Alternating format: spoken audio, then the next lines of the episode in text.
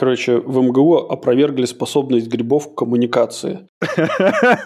Казалось бы, при чем здесь Жириновский и Ленин, да? И МГУ, между прочим.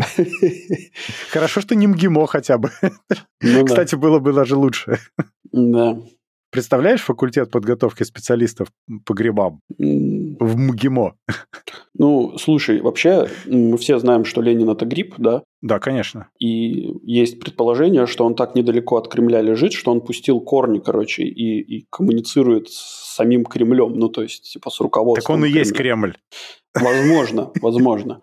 То есть это как это как классный триллер такой э, был. Сейчас я не вспомню сейчас название, но там суть заключается в том, что мама переезжает с дочкой в дом и, короче, там уже прислуга есть, то есть эта прислуга им там помогает, то все, и потом в доме начинает происходить какая-то чушь страшная, дичь, и, короче, выясняется в том, что и прислуга это духи, короче, людей, которые раньше в этом доме жили и которых вырезали там жестко, типа и что дом живет своей собственной жизнью по сути. Переклик такой с этим самым, с, с тем, о чем мы говорили про Ленина. Но по этой логике Жириновский не должен был умереть. Он не умер, он переродится. Не, не, не это самое. Он переродится в новый гриб.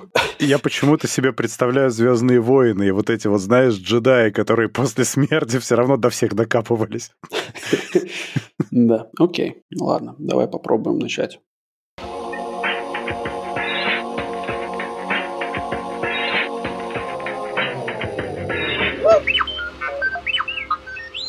Ну что, дамы и господа, с вами снова Gen Cast, подкаст о технологиях простым языком без маты и политики.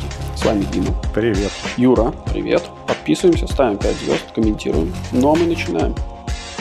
Прикинь, если я оставлю вот это вот про Ленина и Жириновского, а ты потом говоришь, а мы без маты и политики. Хотя это не политика на самом деле, это же мы про грибы говорим. Ну да, у нас технологии, как бы, мы же не только про технику, мы же еще и про там, науку в целом, да, то есть про медицину, там, про биологию. Почему нет? Что же технологии в своем роде, Да, наверное, какие-то. Так, что у нас нового, Дима, за неделю накопилось? А я не вырежу. Слушай, ну ладно, не, ну окей. Ну, здоровая шиза, чё бы нет. В общем, у нас тут в Риге 5G, а поскольку у меня уже третья версия прошивки, мне хорошо. Чего у тебя опять третья версия прошивки? Телефона? Ковидной. Нет. А, Ну, у тебя фу, что же? Да, я, да, я не понял, да, не въехал.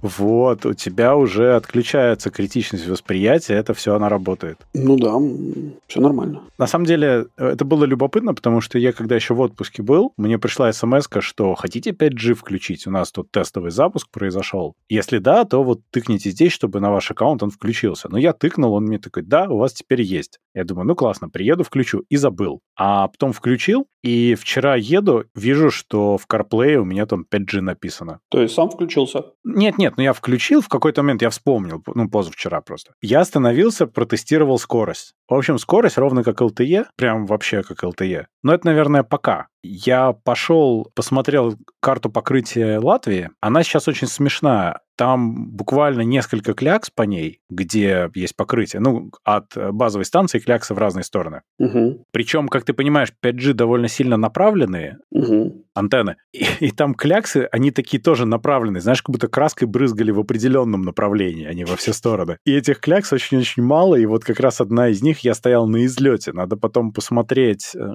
точнее и поехать ближе к центру кляксы и там померить. Там, кстати, latency была адовый, я прям удивился. Слушай, ну по поводу 5G, прошлым летом я когда был в Латвии, точнее, нет, у нас как-то поднимался этот вопрос, но, в общем, это было еще в прошлом году точно. Мой товарищ, который живет э, чуть-чуть от Риги в российском направлении, то есть, ну, там в сторону Саласпилса. То есть в сторону реального противника. Ну, типа, да, там. Окей, Ну, не такой уж он реальный, но ладно. хорошо потенциальный. У него дом э, прямо практически под этой вышкой. И ЛМТ начали тестировать и раздали там некоторым людям вот эти вот э, микротиковские ру- рутеры. Помнишь, у нас был Мгм. тред в нашем GenY чатике, который находится в Телеграме, в котором мы вас все ждем. И, собственно, он рассказывал, что он в какой-то момент он все это запаковал обратно и отправил, потому что его предыдущий модем, который работал на 3, ну или на 4G, На LTE, на на LTE, LTE, 4G. да. Он прямо вытягивал намного быстрее, чем, чем 5G свои обещанные мегабиты в секунду. Не знаю, насколько это изменилось вот за последние там полгода, может, они там что-то оптимизировали, что-то настроили, что-то еще сделали, но, ну вот, результат, как делюсь чем, что знаю. Мне кажется, что, во-первых, они только в процессе раскатывания сейчас находятся. Губы? Э, ну, они, они еще в начале этого пути, это долго. И плотность станций должна быть выше, плюс на каждой подстанции должна быть получше связь, чем сейчас. Угу. То есть подтащенная к ней связь, я имею в виду. По итогу бог его знает. Я думаю, что будет получше, но, честно говоря, мне LTE для таких консюмерских нужд более чем достаточно. Мне больше скорость, меньше latency лично мне не нужно, именно в мобильном проявлении. А вот э, реально, насколько это будет быстро и можно ли будет отказаться от части подключений, как мы все время отказались от э, обычных телефонов, остались только с мобильными, ну, посмотрим. То есть, знаешь, если у тебя условно за окном будет стоять э, станция, да, угу. и ты поставишь просто приемник, то тебе теоретически не нужно больше никакого провайдера, кроме этого, ну, по, по идее. Mm, ну да. В идеальном мире, конечно же. Mm, ну да. В реальном мире птичка пролетит и борода твоему 5G. Ну да. Ну так такое. Но в целом, ну, прикольно наблюдать за тем, как технологии развиваются и и что в Ригу они тоже пришли. На Мальту пока не пришли. Я просто, знаешь, представляю, когда ты смотришь кино, и вдруг у тебя резко упало разрешение, ты смотришь, а просто на балконе воробей сидит, ну, на line of sight до вышки, пошел, согнал, у тебя опять 4К. Ну, воробей, наверное, не сильно испортит э, Ну, хорошо, чайка, поток, чайка. Да, но какая-нибудь, какой-нибудь альбатрос, да, вполне убил коннекшн. Ну, такое. Так что да. Да, смешно. А слушай, а их много этих станций сейчас стоит? Не, не очень, не очень. Ну, то есть, э, они буквально пятнами по городу и по Латвии маленькими достаточно. Так что Центр им покрыт? придется... Нет, Ага. частично. Им надо еще пройти большой путь. Ну, У понятно. нас даже LTE есть пара мест в Латвии, где нету. Слушай, а это касается только одного провайдера, ну, там, ЛМТ или, или прям многие? Я не знаю. Многие. Я, честно говоря, никем, кроме LMT, не интересовался, потому что мне не актуально. Но я подозреваю, что они все этим занимаются. Было бы странно, если бы нет. Для наших зарубежных слушателей ЛМТ это, ну, не знаю, это, это мобильный провайдер. Один из основных. Основных причем, да. Я думаю, что они все этим занимаются, потому что это все-таки конкуренция. Было бы странно, если бы они как-то прощелкали этот вопрос. Мгм. Слушай, вопрос такой. э, вообще, ну, раз уж мы про мобильных провайдеров заговорили, Теле2 это же российский этот Шве- сам- Шведский. Шведский. шведский? Да. Более того, шведы уже не продлевают лицензию российскому Теле2, и российская Теле2 ребрендится поэтому. А, окей, окей. Так что как раз-таки, как раз-таки... Слушай, я вот смотрю на сайте Теле- Теле2, я что-то не вижу про 5G буквально ни слова. Очень странно. Ну, бог с ними. Наверняка они это делают, может быть, они просто находятся на другой стадии, когда они это только клиентам рассылают или что-нибудь в этом роде. Ну, может быть. Так, ладно, Так. погнали дальше. Дальше. Ты меня в прошлый раз спрашивал про Windows 11. Мгм. Готов я с тобой поделиться тем, что я решился мой нотик, с которым я хожу и езжу, тоже обновить до 11. Мгм. Причем самое интересное, почему? Потому что я подумал, что вроде он с тачскрином, а там оптимизации под это должно быть удобно. Пошел проверил, а оказывается, этот же нотик, он теперь шипится с Windows 11 прямо, если бы я его сейчас купил. Поэтому я подумал, что, знаешь, наверное, все нормально. Можно попробовать. Окей. Он сам себя пережевывал, наверное, час или что-то в этом роде, очень долго что-то. Особенно для того, что он мощный достаточно. Но теперь он тоже на 11 работает вроде нормально, у меня никаких претензий, вопросов не возникло. Выглядит миленько. Но зато я стал обнаруживать разные странные мелкие приколы. Ее иногда смешно так подклинивает. В частности, я понимаю, что это corner кейс, но у меня сейчас в комп воткнуто два Ethernet, и у него еще есть Wi-Fi. То Мгм. есть два Ethernet это в смысле dedicated порт на ноутбуке, плюс Thunderbolt Dock с Ethernet, ну и плюс, соответственно. В общем, я решил выяснить, какой из них активен. Мне было интересно, чтобы понять там по настройкам, как лучше что сделать. Захожу я в настройки, вижу, что действительно один активен, второй нет, но непонятно какой. Захожу в э, список карт, а он их в винде 11 показывает плоско. Ну, то есть прямо вот одна, вторая, там третья, одна под другой, со всеми настройками. И около Мгм. каждой есть такой радиобокс, паблик или private network. Так вот, для всех карт они неистово моргают туда-обратно.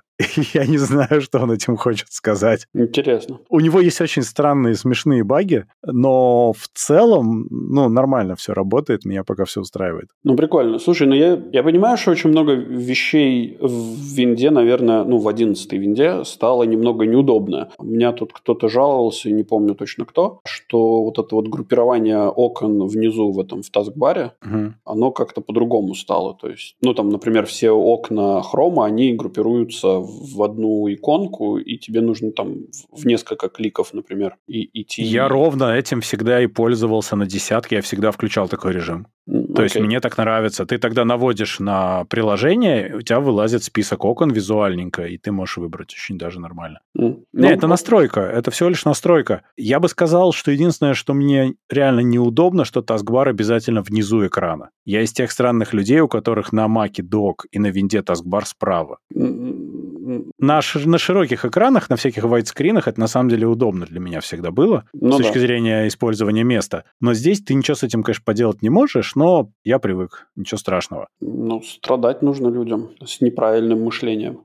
Это, конечно, да. Я понимаю, да, я всегда...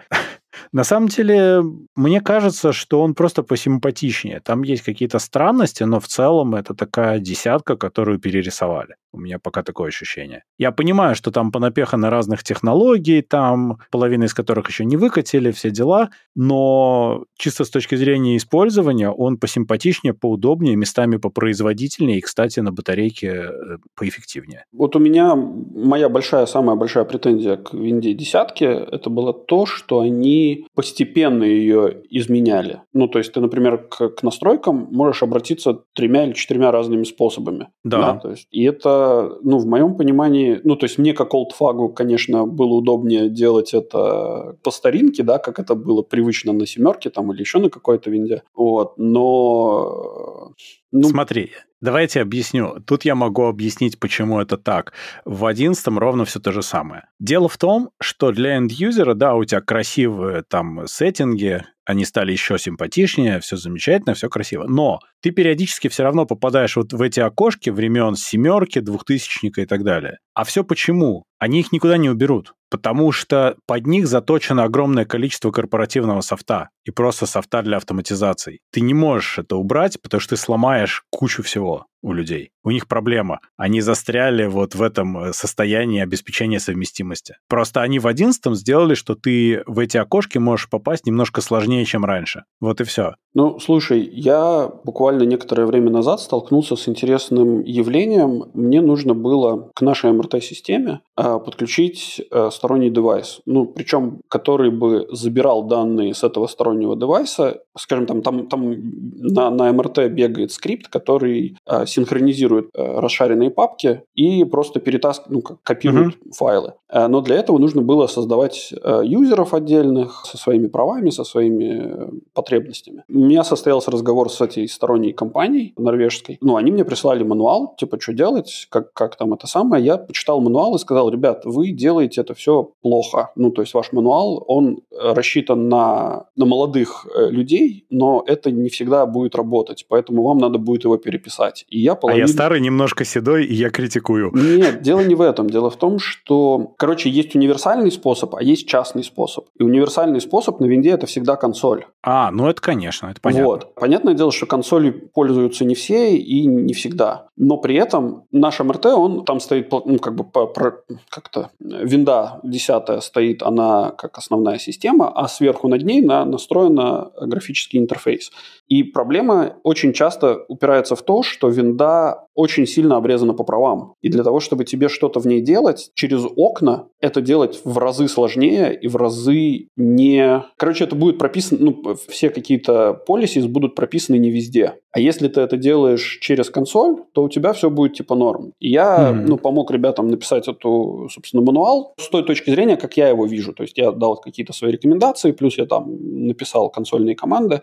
И они говорят, о, типа, спасибо большое, мы сейчас, типа, посоветуемся с Сименсом. Они отписали Сименсу, и, ну, как бы, и в какой-то момент мне пришел ответ, типа, с двух сторон. И Сименсы говорят, типа, чувак, спасибо большое, ты нам очень сильно облегчил жизнь, mm-hmm. вот, потому что эти там в Норвегии, они хипстеры, короче, ничего не знают, ничего не понимают.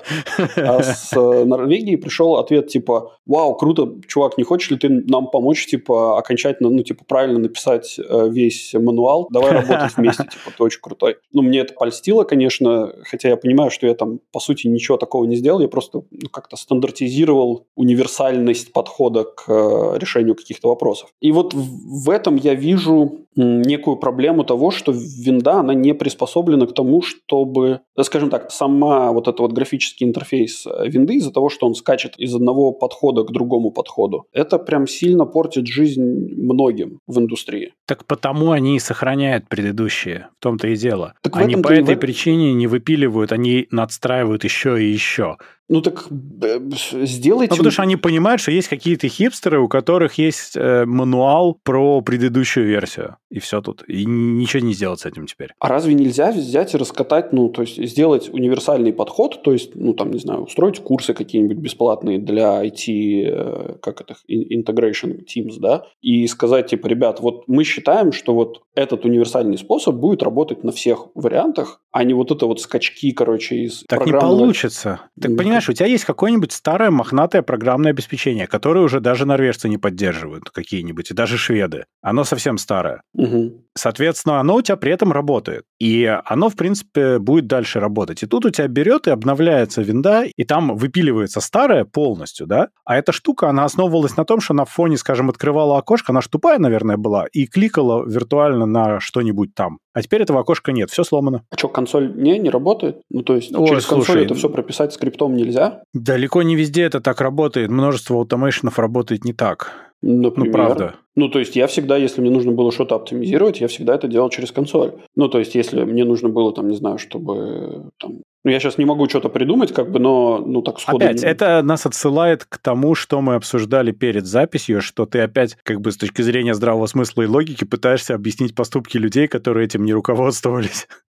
Ну, ну они так сделали, подожди, ну, ну просто слушай, они не знали, как сделать иначе, они сделали вот так. Ну, ну слушай, подожди, делать? ну, в моем понимании всегда компания, которая производит программное обеспечение, она производит не только программное обеспечение, она еще и производит guideline, как этим пользоваться. Да. я понимаю, что, ну, если ты, дебил, не прочитал guideline, это твоя личная проблема, но, скажем так, если бы я был пользователем программного обеспечения, и мне нужно было бы что-то интегрировать, я бы обязательно прочитал бы guideline. Ну, окей. Но ты это делаешь, когда ты это делаешь активно, а потом ты уже перестал этим заниматься, твою работу кто-то еще все использует, понимаешь? Пишешь knowledge base для своих потомков. И что? Ну, то есть ты говоришь, что как это должно работать. Еще раз, смотри, у тебя есть кусок софта, который уже никто не поддерживает. Допустим. Он просто работает, как работает. Поэтому для него сохраняется все это а, легаси. А, то есть ты имеешь в виду, ты имеешь в виду, типа, есть кусок кода, который никто никак, ну, там уже, уже умерли люди, которые его написали, и никто его реверс инженерить не будет и переделывать. Абсолютно верно. Ну, Абсолютно про верно. Да, окей, да, valid point. На этом, к сожалению, и основывается вот эта вот фигня, то, что винда тянет за собой старые вещи. Это то, что я плохо объяснял до этого, но сейчас как-то удалось. Окей, справились. Хотя, если, ну, если так подумать, то это, конечно, такие костыли страшные, ну ладно. Ну, у них есть новое нормальное, но костыли там сохранены на всякий случай. У меня были разные приколы на эту тему. У меня, например, был прикол, когда я в одной из финансовых систем, не буду говорить какой, естественно, нашел баг в API, когда я еще писал код. Угу. Несколько лет назад это еще было. Я им говорю, что, ребята, типа, у вас тут баг должно работать не так, а вот так. Исправите? Они говорят, ты что, хочешь, чтобы у нас все у всех сломалось?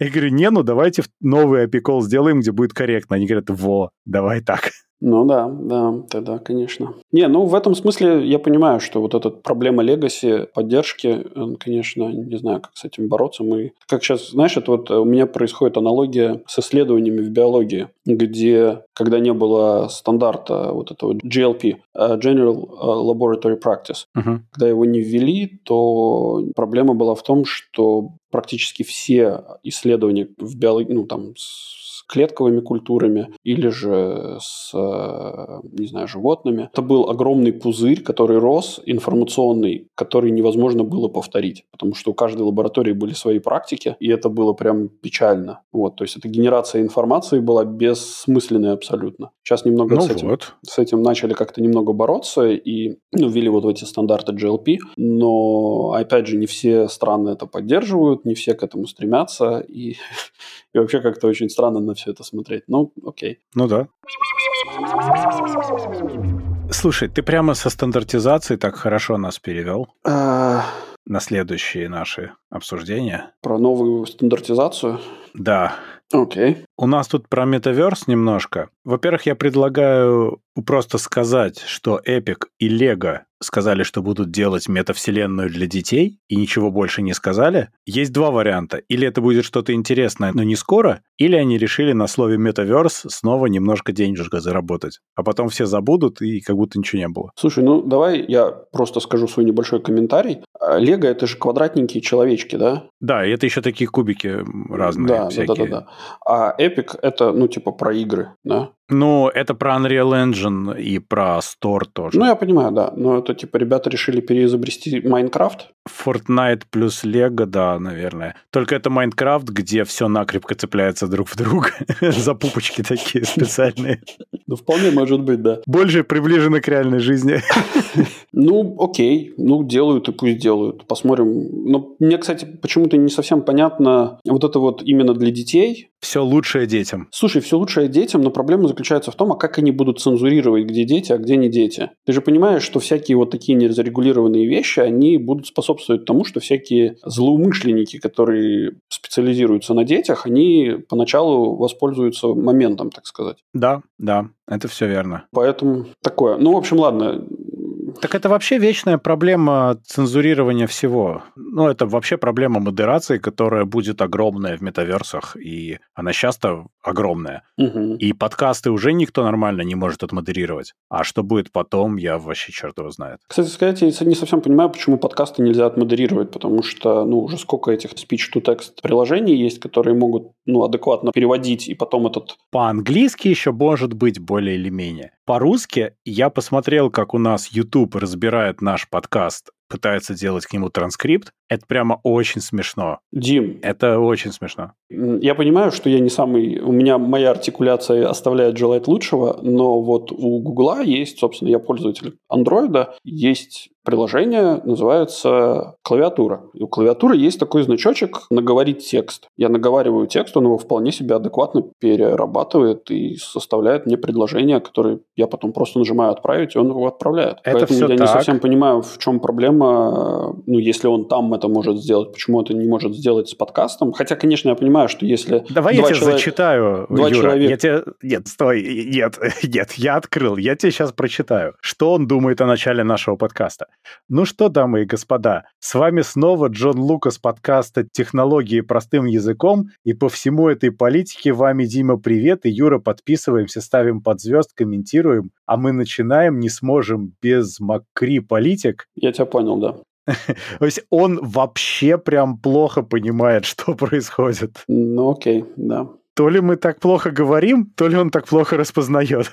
Ну, может быть, да. Ну, так или иначе, посмотрим. Посмотрим, как это все будет выглядеть, возвращаясь к метавселенным. Плохо это будет выглядеть, потому что никто не знает, что это и зачем до сих пор. Они уже давно существуют, а маркетинг сам себя не это самое. Поэтому то, что сейчас, это, по-моему, просто пузырь дуется такой большой-большой. Как любили говорить э, в одной популярной передаче, сколь веревочки не виться, а концу быть.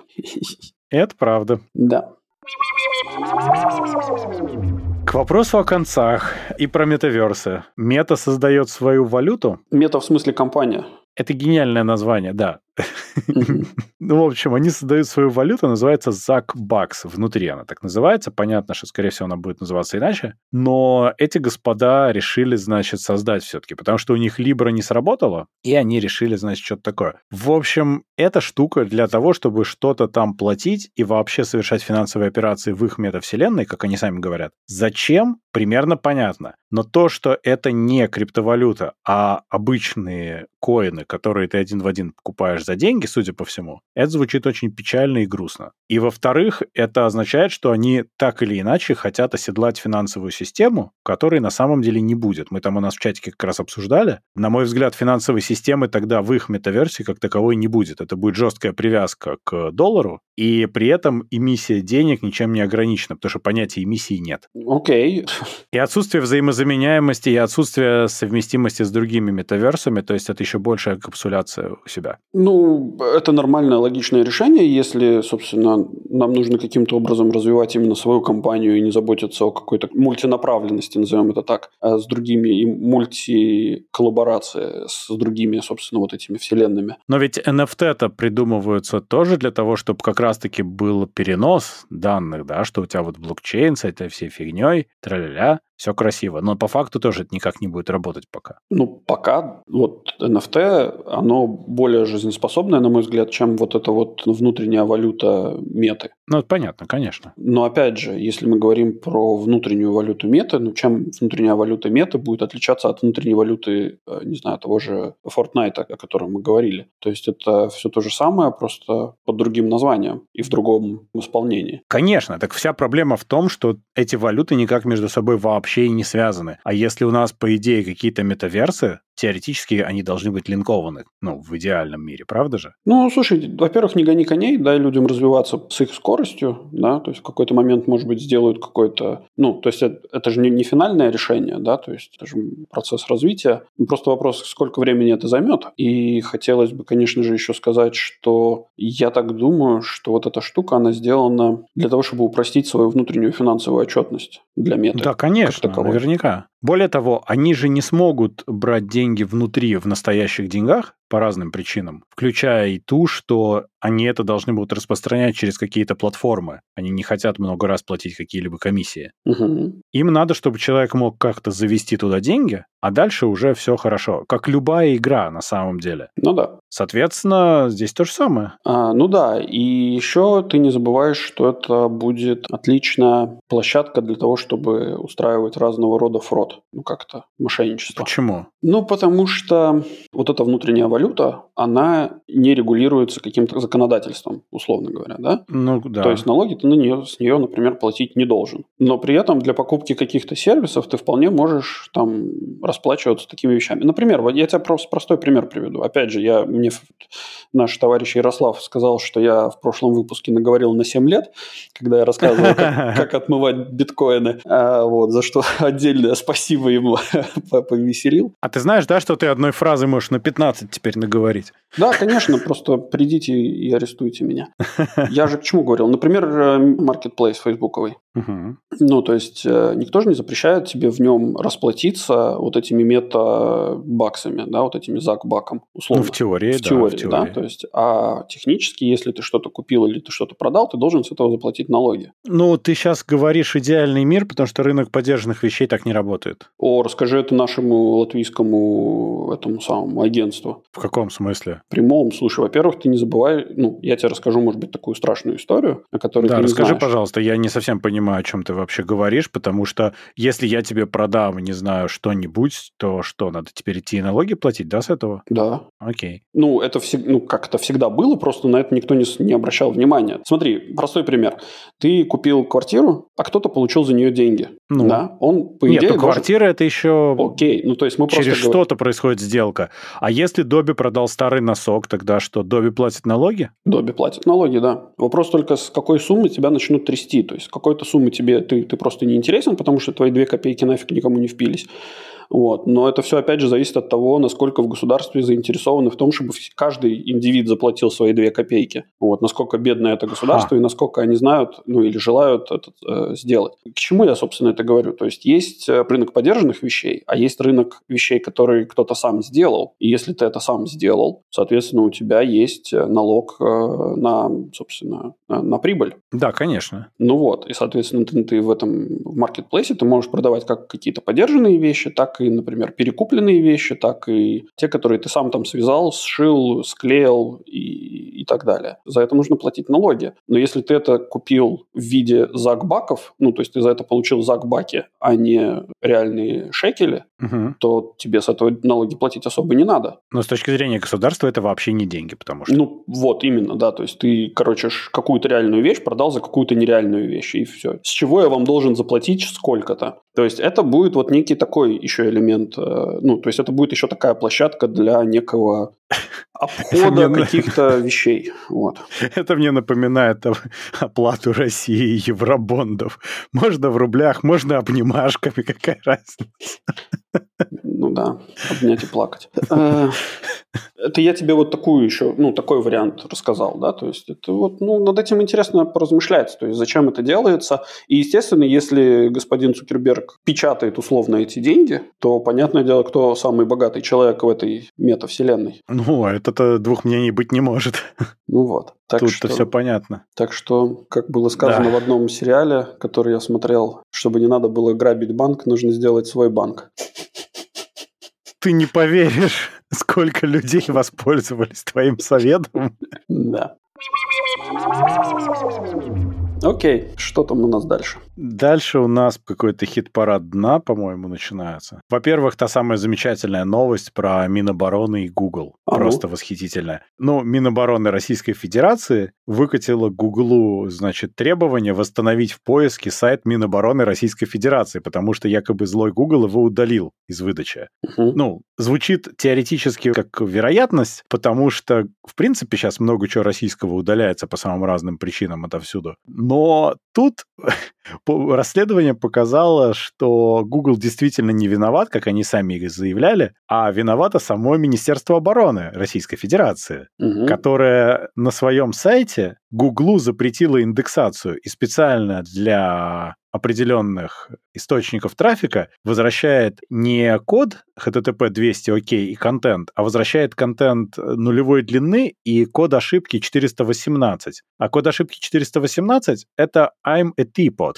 я чайник. Угу. Это такой старый прикол 98 -го года на тему того, что сервер не может приготовить кофе, потому что он чайник. Угу. Но прикол в том, что они таким образом запрещают Гуглу индексировать себя, потому что они тупо ему ничего не возвращают. Более того, эта статья была уже сколько-то времени назад, но я проверил перед записью, и до сих пор сайт Минобороны России на часть запросов возвращает, что он чайник. Что недалеко от истины.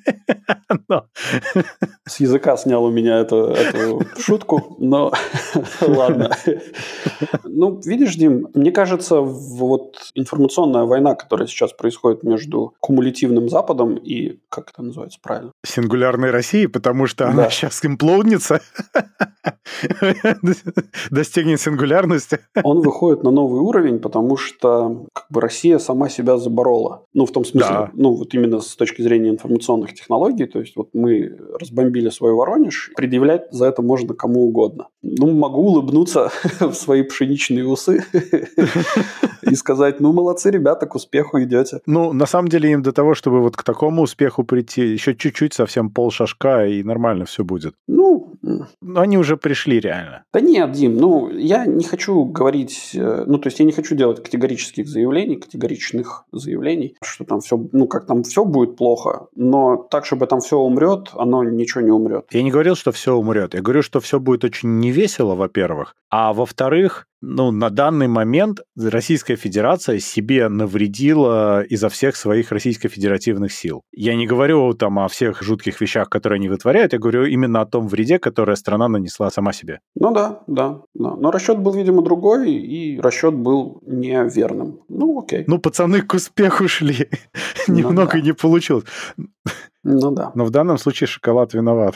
А, ну, знаешь, это запасаемся попкорном и наблюдаем. Ну, хорошо, что мы можем пока кушать попкорн. Ну, вот вообще удивительно на самом деле, потому что, ну, Министерство обороны – это же огромная организация, которая включает в себя много разных подразделений, в том числе и подразделения, которые занимаются кибератаками, да? Да, и специальный отдел кринжа у них, по-моему, есть. У вас же есть специалисты, которые могут, ну, разобрать проблему, вот. И если вам говорят, ну, то есть у вас есть специалисты, причем, ну, ни хрена неплохие специалисты. Там хорошие есть специалисты. Я думаю, что это опять правая рука не знает, что делает левая. потому что пиар-служба ответила, а какая-нибудь юридическая служба выкатила претензию, понимаешь? Может Никто быть. никого ничего не спросил, а там IT-отдел условно сами делали свою работу, потому что есть мнение, что это они от дидосов так просто спасались.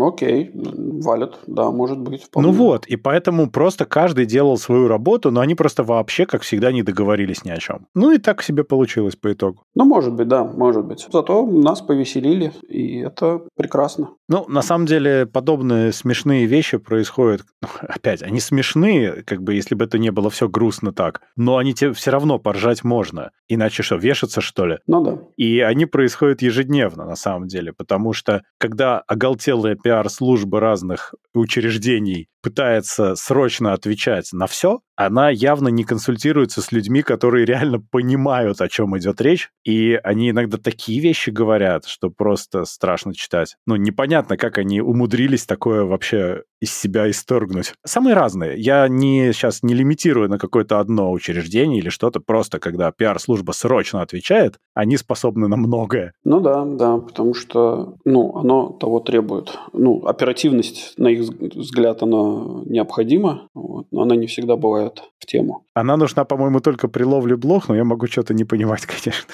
Ну, сейчас такое, такая ситуация, что нужно реагировать очень быстро на все. Кстати, удивительно, ведь в Министерстве обороны первое правило, которое должны вообще учить сотрудников, это правило трех гвоздей. Я рассказывал про это правило? В два виска и в лоб? Нет, что? правило трех гвоздей. Это когда ты берешь, приходишь на работу первый день и вбиваешь в стену три гвоздя. Так. Вот. После этого ты, собственно, садишься, начинаешь работать. Тебе кто-то, там, не знаю, звонит, говорит, нужно сделать вот это. Ты записываешь это на бумажке и вешаешь на первый гвоздь. И забываешь Мгм. про это. Потом тебе звонят и напоминают об этом. Ты говоришь, да, сделаю. Берешь, снимаешь с первого гвоздя, перевешиваешь на второй гвоздь. Подавляющее большинство задач не доживает до третьего гвоздя. Тебе звонят и говорят, типа, возвращай все обратно, типа.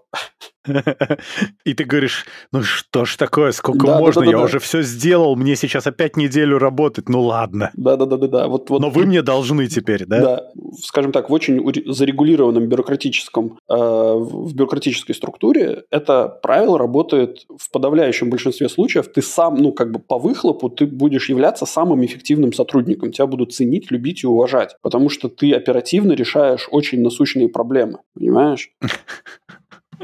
Оно и заметно, да, оно и заметно. Но иногда это люди, которые, не, ну, вот работая в таких структурах, э, не знают о этом правиле. Ребята, возьмите на заметку. Это сильно ускорит ваше продвижение по карьерной лестнице. И еще неплохо бы еще сильнее коррупцию поднять в России, потому что коррупция и так много жизней уже спасла, а тут она еще и может что-нибудь спасти дополнительно. Например, если бы они не меняли код ошибки, а что-нибудь своровали вместо этого. Ну, это спорный вопрос. Хотя в некоторых случаях, я сейчас, наверное, такую вещь скажу, что коррупция – это не такая плохая вещь на самом деле, потому что коррупция позволяет тебе наладить более прямые пути для решения каких-то тех или иных вопросов, что очень сильно повышает эффективность их, но при этом развращает саму всю, собственно, вертикаль власти. Я говорил про армию, которая разворована на этапе экипировки в данном случае. Кстати, это у нас сейчас инструкция, как говор- наговорить на российский 15 лет на нос. М, Ну да. Наверное, нам надо уходить с этой темы, а то мы действительно тут наговорим. Чего не надо. Давай пойдем дальше тогда. И опять Россия. Да, и мы недалеко уйдем, на самом деле. Но тут вообще какая-то совершенно... Она, с одной стороны, понятная, с другой стороны, она какая-то кринжовая новость. Я думал, как раз надо, не надо, но российские разработчики конкурируют за создание своего App Store. Значит, там у нас Яндекс, который у нас теперь очень под крылышком, как мы понимаем. Все как надо у Яндекса теперь. Там ВКонтакт, который тоже совсем-совсем там, где надо. И некие цифровые платформы. Не знаю, что это такое, не Мгм. помню. Не, я тоже не знаю. Ну, фиг с ними. Но, в общем, все, во всем этом заинтересована Минцифра, естественно. И это такая опять инициатива сверху. Давайте мы запустим свой App Store, чтобы, значит, не вот эти буржуйские, да, а вот наш скрепный. С одной стороны, я их могу понять в том плане, что они могут оправданно опасаться, что ну, у них в какой-то момент может не стать Store просто. Тем более, что российские приложения, опять же, исходя из очевидных вещей, удаляются из Google Play и App Store, государственные, банковские и так далее. Соответственно, логично, что они хотят сделать нечто свое, в данном случае явно для андроида, но ну, как бы iOS тоже можно jailbreakнуть при большом желании и там поставить то, что ты хочешь. И сделать свой App Store, значит, с товарищем майором и шваброй, где можно будет э, публиковать свои приложения со своими закладками, а не вот эти все буржуйские, да? Mm. Назвать его, как они говорят, наш Store. Почему тогда Store, я не понимаю, почему вот это вот все Наш рынок. Наш, наш рынок, да. Почему, вот, кстати, они слово фейки используют даже вот э, в, в официальной риторике, кстати, я вот подумал сейчас. А почему фейки? Почему неизвестное русское слово липа? Липовые новости от наших супостатов. Ну ты подожди, подожди, скоро к этому придет, я думаю. Хотя не, не уверен. Ну вот, а здесь, да, здесь свой App Store, то есть в принципе, там уже у Яндекса вроде что-то есть даже. В этом нет какой-то большой проблемы. Я думаю, что они это сделают, потому что есть множество примеров. На самом деле на Android огромное количество апсторов, просто ими толком никто не пользуется. В Китае пользуются, простите. В Китае, наоборот, Google Play это не актуален. Лично я вижу эту, собственно, новость. Это просто очень красивый массовый распил оставшегося бабла. Собственно, о чем я говорю? Я говорю о том, что то сейчас на фоне вот этих патриотических веяний того, что вот мы сейчас создадим что-то свое, под это будет выделяться достаточно много инвестиций просто для того, чтобы ну, типа, люди попробовали сделать что-то свое. Понятное дело, что так как в России сейчас блокируется достаточно много цифровых сервисов, там всякие инстаграмы и так далее. И так всякие далее. все. Ну, постепенно. Не все, но прям Нет, да, ну большое прям количество. много. Вот. А сейчас попытка найти, ну, скажем так, под вот этим, под лозунгом «сейчас мы сделаем свой Инстаграм»,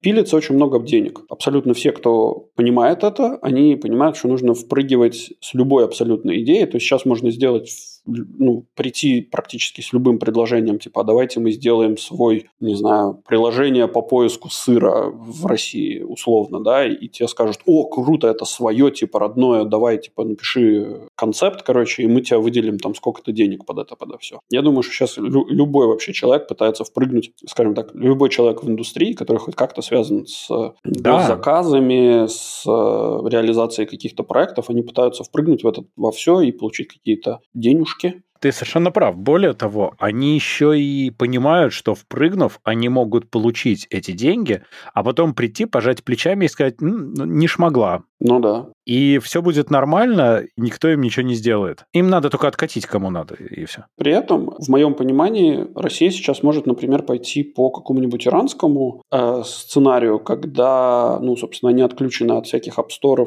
Google Play и так далее, но при этом они могут э, зайти на определенную страничку, где будут вот такие веб-сервисы доступны через Safari. Ну, Да, в случае, в случае iPhone, например. И использовать их как, собственно, вот свой аналог App Store, да, то есть как, как это работает э, в Иране, например, да, то есть ты заходишь на определенную страничку, ну, там какой-нибудь там наш store.ru условный, вот, там будет список приложений, ты находишь свое нужное приложение, нажимаешь на, на эту иконку, и оно тебя переводит на, собственно, страничку самого сервиса, который будет срендерен под, под размер твоего телефона. В целом, ну, по сути, это будет тупо, как называется, когда Но это WebView будет открываться, и все. да, ты там сможешь вот так вот работать. Насколько это будет безопасно и так далее, я без понятия, но в Иране люди живут и пользуются, и там даже всякие есть а, свои сервисы, аналоги Яндекс Такси, там, заказов, еды и так далее, и так далее. Я кринжанул. Ты знаешь, когда будет запуск этого наш стор, по их мнению? 9 мая. Ну, это все громкие слова, на мой взгляд, потому что Там написано «Российский магазин мобильных приложений альтернативный, независимый, санкционно устойчивый». Ну, все правильно. Ну, под какими лозунгами ты должен это все делать? Конечно же, ты должен это делать с привязкой к каким-то значимым событиям. Повесточки. Ну да, ну странно, что не там к апрелю, там к, к Пасхе, например, какой-нибудь. К 1 апреля они уже не успели. Ну да. Ну, это, к этому можно относиться по-разному, но в целом это жизнеспособная идея. Единственное, что это жизнеспособная идея, если этот проект попадет в руки людей, которые действительно захотят его сделать, а не распилить на этом огромное количество денег. Короче, чувак, который руководит наш стором, он, в частности, директор Ассоциации профессиональных пользователей социальных сетей и мессенджеров, чтобы это не значило.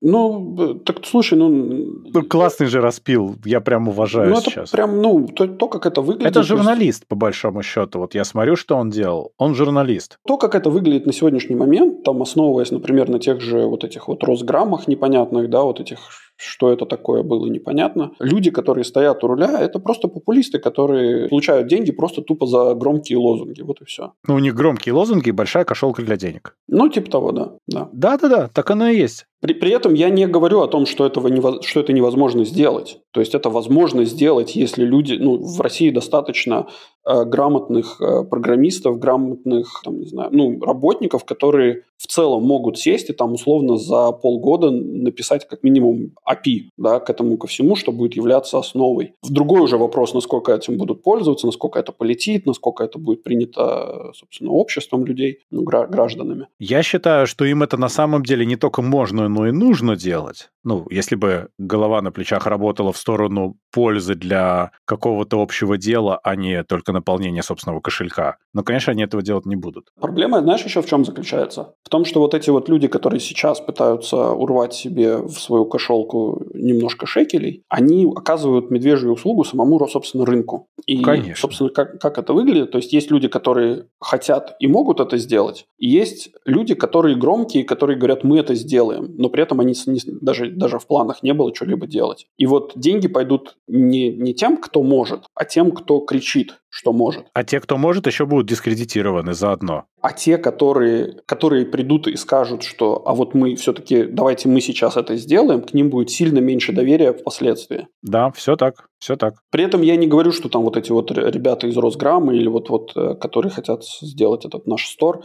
что это именно такие ребята. То есть я хочу сказать, что и такие ребята тоже есть. Конкретно эти ребята выглядят очень не очень. Ну, э, Особенно плохо верится в то, что сразу же в этот вагон впрыгнули именно те, кто прям хотят, могут и будут. Всегда впрыгивают сначала те, кто хотят быстро урвать денег. Ну да. Особенно потому, что они знали, в какой вагон прыгать и в какой момент. Да-да-да, потому что их основная цель, как бы, это получить прибыль. Ладно.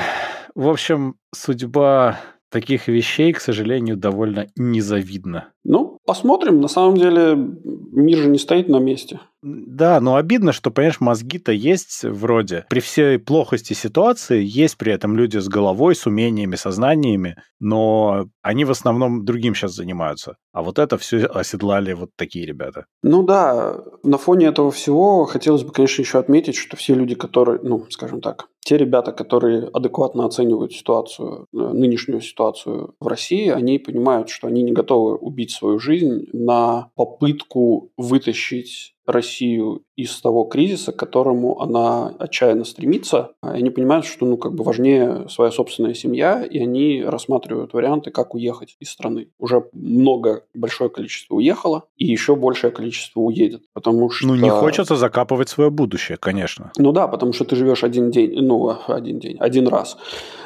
Смотря кто. Вы будете жить плохо, но недолго. Да. А один раз как бы ты живешь, и ну, ты понимаешь, что, во-первых, у тебя нет желания потратить свою жизнь на исправление ошибок других, да, а во-вторых, ты понимаешь, что за тобой стоит твоя семья, твои дети, и ты физически не сделаешь их будущее лучше, если ты останешься внутри страны. Вот, Конечно. Поэтому, и вот все люди, которые кричат там, типа, вот, ты предал страну, уехал, все эти предатели Ой. и так далее, ну, как бы вы, конечно, кричите, но вы кричите это от отчаяния того, что вы не можете уехать. И если бы у вас появилась возможность свалить и достаточно понимания того, что происходит, ну, будет происходить в долгосрочной перспективе, вы бы сделали абсолютно то же самое. Юр, ну, формулировка, что кто-то предатель, вообще не имеет права на существование, а вот эта вот свеже появившаяся формулировка «национал-предатель» — это, простите вам, в 30-е годы Германии прошлого века. Так что не надо. Ну, это... Просто вот такие вещи просто, по-моему, не надо. Ну, окей, окей. Я ничего не хочу сказать. Я, конечно, я сильно переживаю на эту тему, потому что, ну, это все-таки... Нет, я, я совершенно согласен. Это очень грустно, печально, и при всех, э, еще раз, ужасах, которые творит Россия в Украине, то, что творит Россия сама с собой ужасно другим образом. Ну да. Для России самой. Да. Причем это такой вот ужасно осознанный выбор делать с собой вот такое. Не только с другими, но и с собой тоже. Mm. Ладно.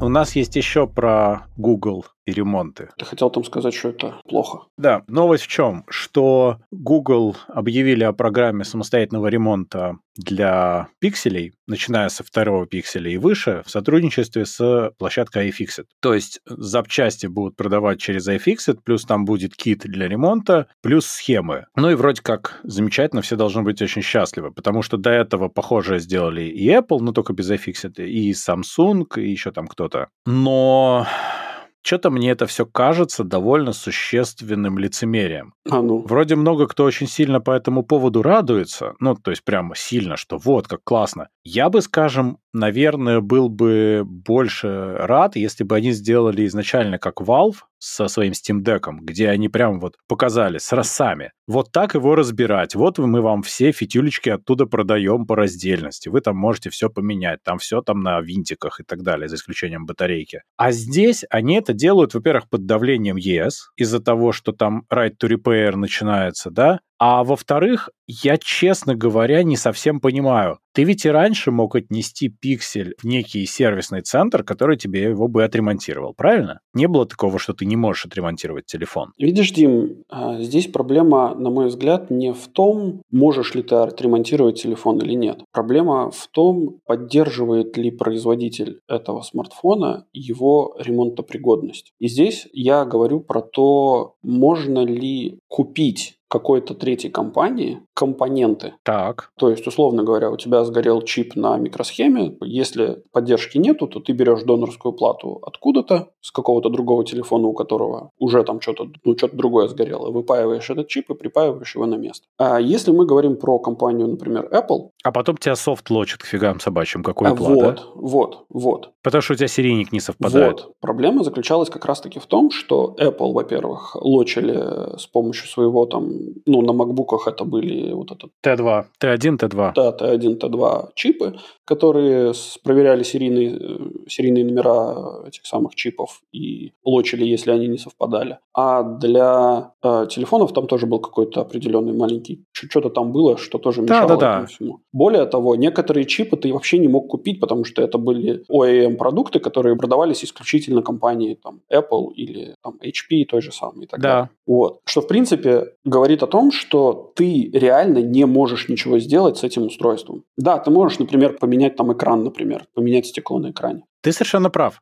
Но здесь-то они говорят, блоки камер, дисплеи и аккумуляторы они только дадут. Ну, пока, пока. А потом пока-пока, потому что все остальное все равно они скажут, ой, это такая тонкая работа, мы сами лучше сделаем. Потому что они это делают, мне кажется, для того, чтобы от них отстали. Нет такого, что сервисный центр до этого не мог получить аккумулятор на замену. То же самое и у других компаний. Apple, кстати, разрешили некоторые вещи тоже под этим же давлением, что, например, ты можешь менять там блок камер отдельно, и что-то там еще ты ну, можешь ну, слушай, менять. аккумулятор аккумулятору рознь, во-первых, да, то есть либо тебя там Нет, я с той же самой оригинальный. фабрики. Ну вот, да, то есть оригинальный ты не мог получить. Сейчас хотя бы что-то тебе дали. Но здесь это подается как самостоятельный ремонт. Ну вот сколько людей будет реально самостоятельно ремонтировать свой телефон, пиксель даже? Так вопрос, мне кажется, не в том, сколько людей будет, а возможно ли это вообще. Просто часть компаний, например, как Apple, они сказали, мы будем распространять это в том числе и для сервисных центров, да. что для меня звучит хотя бы более реалистично, потому что там сидят люди, которые умеют это делать. А то у меня один знакомый тоже приятель ремонтировал, он ремонтировал несколько лет назад свой iPhone 6, или, да, у него 6 был. Знаешь, чем это закончилось? Он его несколько раз ремонтировал за 3 дня или 4. Угу. А, в общем, у него с тех пор 11 Еще раз говорю, что это вопрос не того, кто конкретно будет это ремонтировать. А вопрос, можно ли это сделать компании, которая просто вот только что открылась, условно говоря, да, то есть вот представь себе, что ты бизнес, ну, то есть ты человек, который вдруг решил, что вот моя страсть – это ремонтировать телефоны, условно, угу. да, да. И ты говоришь, окей, хорошо, я сейчас быстренько открою свое небольшое ИП и займусь вот этим, собственно, делом. Купил паяльник, купил там, не знаю, станцию какую-нибудь еще дополнительно, там, вольтметр и, собственно, сел, начал что-то пытаться сделать. Вопрос, сколько тебе денег нужно вложить еще в эту компанию для того, чтобы твой бизнес хоть как-то начал работать? Ну Ответ да, тебе нужен огромный. сток этих, да? да, тебе нужен сток всех деталей ко всем телефонам, все договора со всеми компаниями, и это очень дорого и сложно. И это не то, это не самая большая проблема. Самая большая проблема будет заключаться в том, что, например, тот же самый Apple скажет, а, чувак, ты хочешь э, ремонтировать наши телефоны? Ну, тогда, пожалуйста, заплати нам деньги на обучение, приезжай к нам в Штаты, мы тебя аккредитуйся будем... у нас, да, аккредитуйся, да? мы приедем к тебе, посмотрим, на каком оборудовании ты это что делаешь. И каждый, там, э, скажем, условные полгода отчисляй нам э, за, собственно, заботу о тебе какой-то процентик. Тебе не кажется, что после этого те, кто там ремонтируется, могут хотя бы примерно представлять, что это делается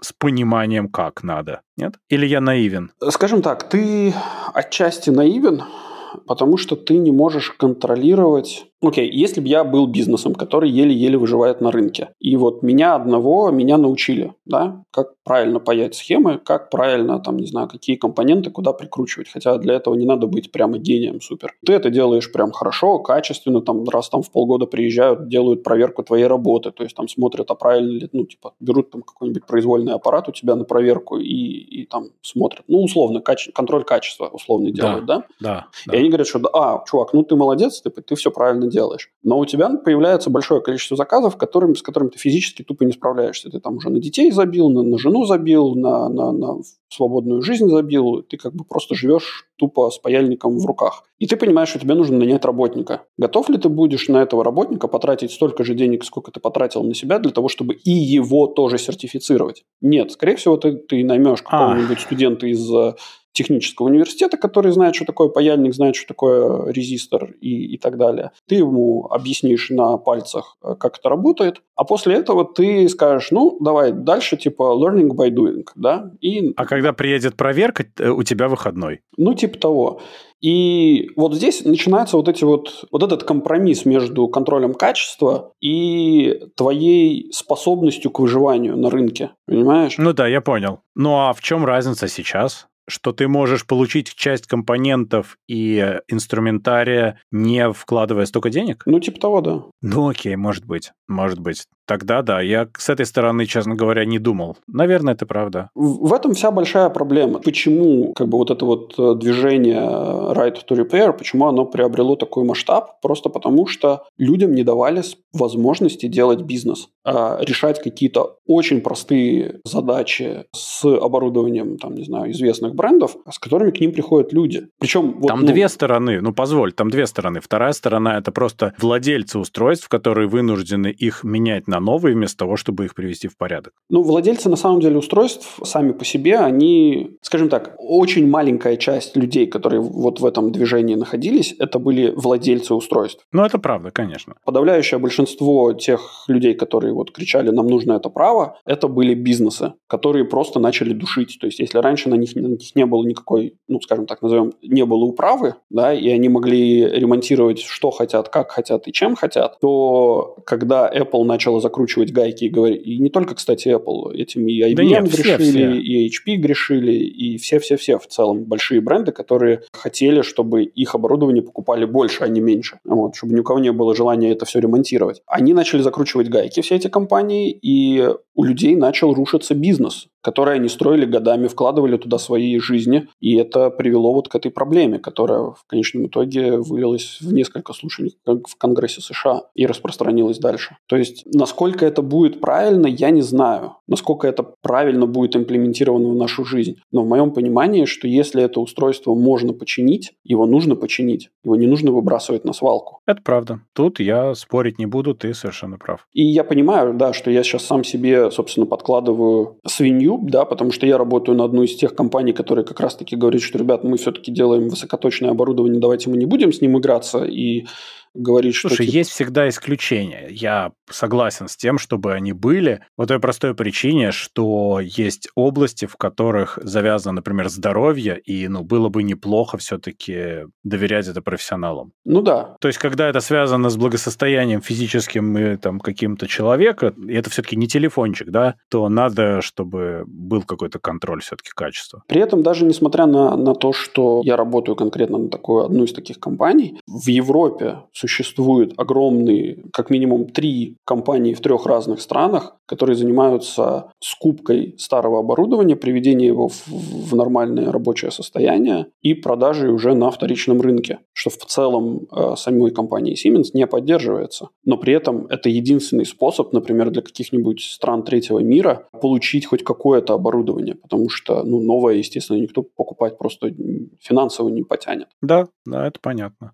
Другой вопрос, как это будет после этого обслуживаться, да, и какими профессионалами это будет обслуживаться, тоже второй вопрос. Но сам факт того, что там люди покупают э, за условных 20 тысяч компьютерный томограф, и, ну, я тебе прям серьезно говорю, то есть это реальная стоимость там какой-нибудь модели 20 15-летней давности. Компьютерный томограф целый, целиком, без установки, правда, но 20 тысяч евро, да, когда новый стоит минимум в 20 раз дороже. А там нет, да, до полной формы обработать напильником и все всего не, вот не, не, не, То есть он прям, нормальный, да? Прям, прям все замечательно. Там даже еще рентгеновская То есть он просто типа реферб да, какой-то да. третьей компании? Да, да. Прикольно. Ну, то есть они покупают, там, условно, например, во Франции есть э, программа, по которой э, раз в три или в пять лет, короче, точно не скажу, один магнитный томограф меняется через пять лет, условно, да, назовем. А тот, который сняли, его, значит, вот, вот так вот. Да, его либо отправляют на завод, да, то есть либо там заключен договор с компанией-производителем, чтобы его забрали, а на его место поставили новый за там плюс скидку какую-то. Либо он уже после всей амортизации, да. его просто продают за дешево вот таким ребятам. Да, его выкупают вот эти вот третьи компании, делают над ним небольшой марафетик, помыли, почистили, проводки где-то проложили, перепаяли, и он уходит на рынок э, вторичного использования. И это факт. Не-не, все супер. На самом деле все, все классно. Просто это все равно вопрос более профессионального ремонта, но я понял, о чем ты говоришь, да. Окей.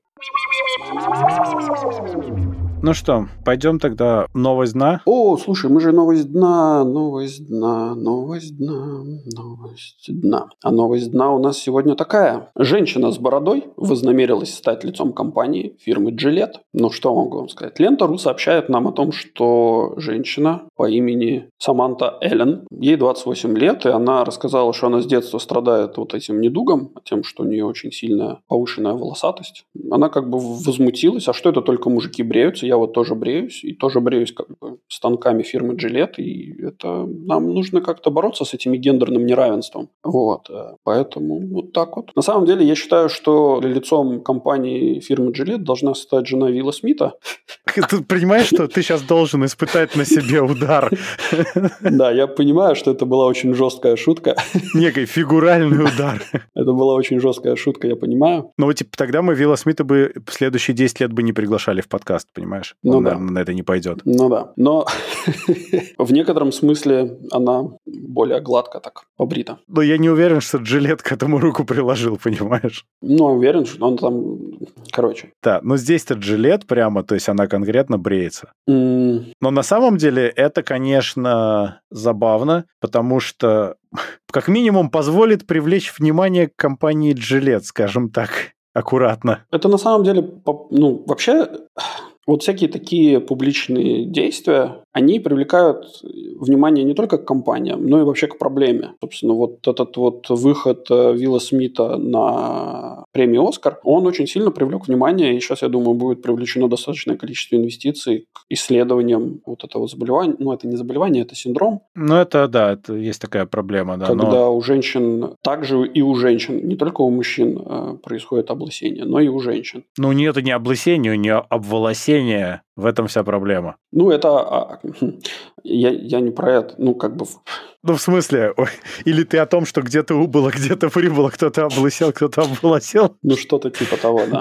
Но это просто привлекает к, собственно, проблеме того, что и у женщин тоже такое бывает. Я не-не-не-не. Ну, позволь. К проблеме привлекать внимание можно и другим способом, а здесь это попытка монетизировать свою проблему. Тебе не кажется? Ну, слушай, новость же прозвучала. Мы же ее обсуждаем. То есть мы смотрим на эту проблему и разговариваем о ней. Соответственно, соответственно, мне кажется, здесь э, вин-вин с двух сторон. То есть кто-то получит за это денег, а кто-то получит еще больше денег на выделенные гранты по разработке каких-то лекарств или, не знаю, способов купирования вот этой генетической аномалии. Джилет э, вполне уже нормально. Ну, на самом деле, я так понимаю, что компания Gillette, наоборот, должна инвестировать в том, чтобы повысить у всех волосатость. Купирует тремя лезвиями. Ну, Ультрагладко. Не, ну слушай, ну ты же знаешь, что вот э, на самом деле это такая конспирологическая фигня, но в ней есть своя доля правды. То есть были компании, которые, ну, собственно, вот эти вот большие компании, производители сигарет курительных, да, и у них, естественно, был свой R&D департамент, который занимался исследованиями, а насколько это вредно. И когда они выяснили, что это очень вредно, они не стали публиковать эти исследования. И там была какая-то большая, давно, давно была такая большая буча на эту тему, где-то еще, по-моему, в начале... Или Сейчас это плохо прозвучало, тебе не кажется? Да, что-то я не подумал. Но на самом деле, да, это правда Ну вот, было а, такое. собственно, была теория заговора, что там, знаешь, вот эти вот... Есть конспирологи, которые говорят, что вот, типа, э, компания... Как она называлась, которая производитель сигарет? Э, ну, скорее всего, это был Филипп Моррис. Вот, да, Филипп Моррис. Да, что они там, типа, подмешивают что-то дополнительно в, в сигареты, чтобы больше привыкаемость была. Так вот, компания Gillette должна заниматься разработками смазывания своих лезвий каким-нибудь гелем, который бы дополнительно стимулировал рост волос на, на всех Лосьон после бритья, который стимулирует рост волос. Ну, типа того, да. Поэтому я так, честно говоря, ну то есть для компании Gillette это была бы прям супер вин-вин ситуация до тех пор, пока бы их вот этот вот заговор бы не раскрылся, и они бы потом не понесли бы огромные финансовые потери. А ты знаешь, в чем будет минус, если для роста волос будет использоваться гель после бритья, ну, жидкость после бритья? Нет. На ладошках тоже будут расти волосы? Ну, значит, будут определенные лезвия, значит, можно будет заработать на лезвиях для ладошек, которые будут из изгибаться не в, там, не в двух дименсиях, а, например, в трех. Так что это такое, знаешь ли. Всегда можно найти свое окно возможностей. Это точно. Тогда на этом мы с вами прощаемся. Подписывайтесь на наш подкаст по ссылке в описании. Или ищите нас на всех подкаст-площадках интернета. Рассказывайте о нас вашим друзьям, врагам, коллегам и просто людям на улице. Ставьте нам хорошие оценки и оставляйте ваши комментарии, которые будут греть наши сердца всю эту неделю до следующего выхода вашего любимого подкаст-шоу Gen Y Cast. Сегодня вместе с вами рассуждали на тему того, насчет какую тему мы с тобой обсуждали. Настолько всяких тем. Ну да. Сегодня вместе с вами рассуждали на тему того, что Windows 11 отличная операционная система. Дима из Латвии. Пока. И Юра с острова Мальта. Всем пока-пока.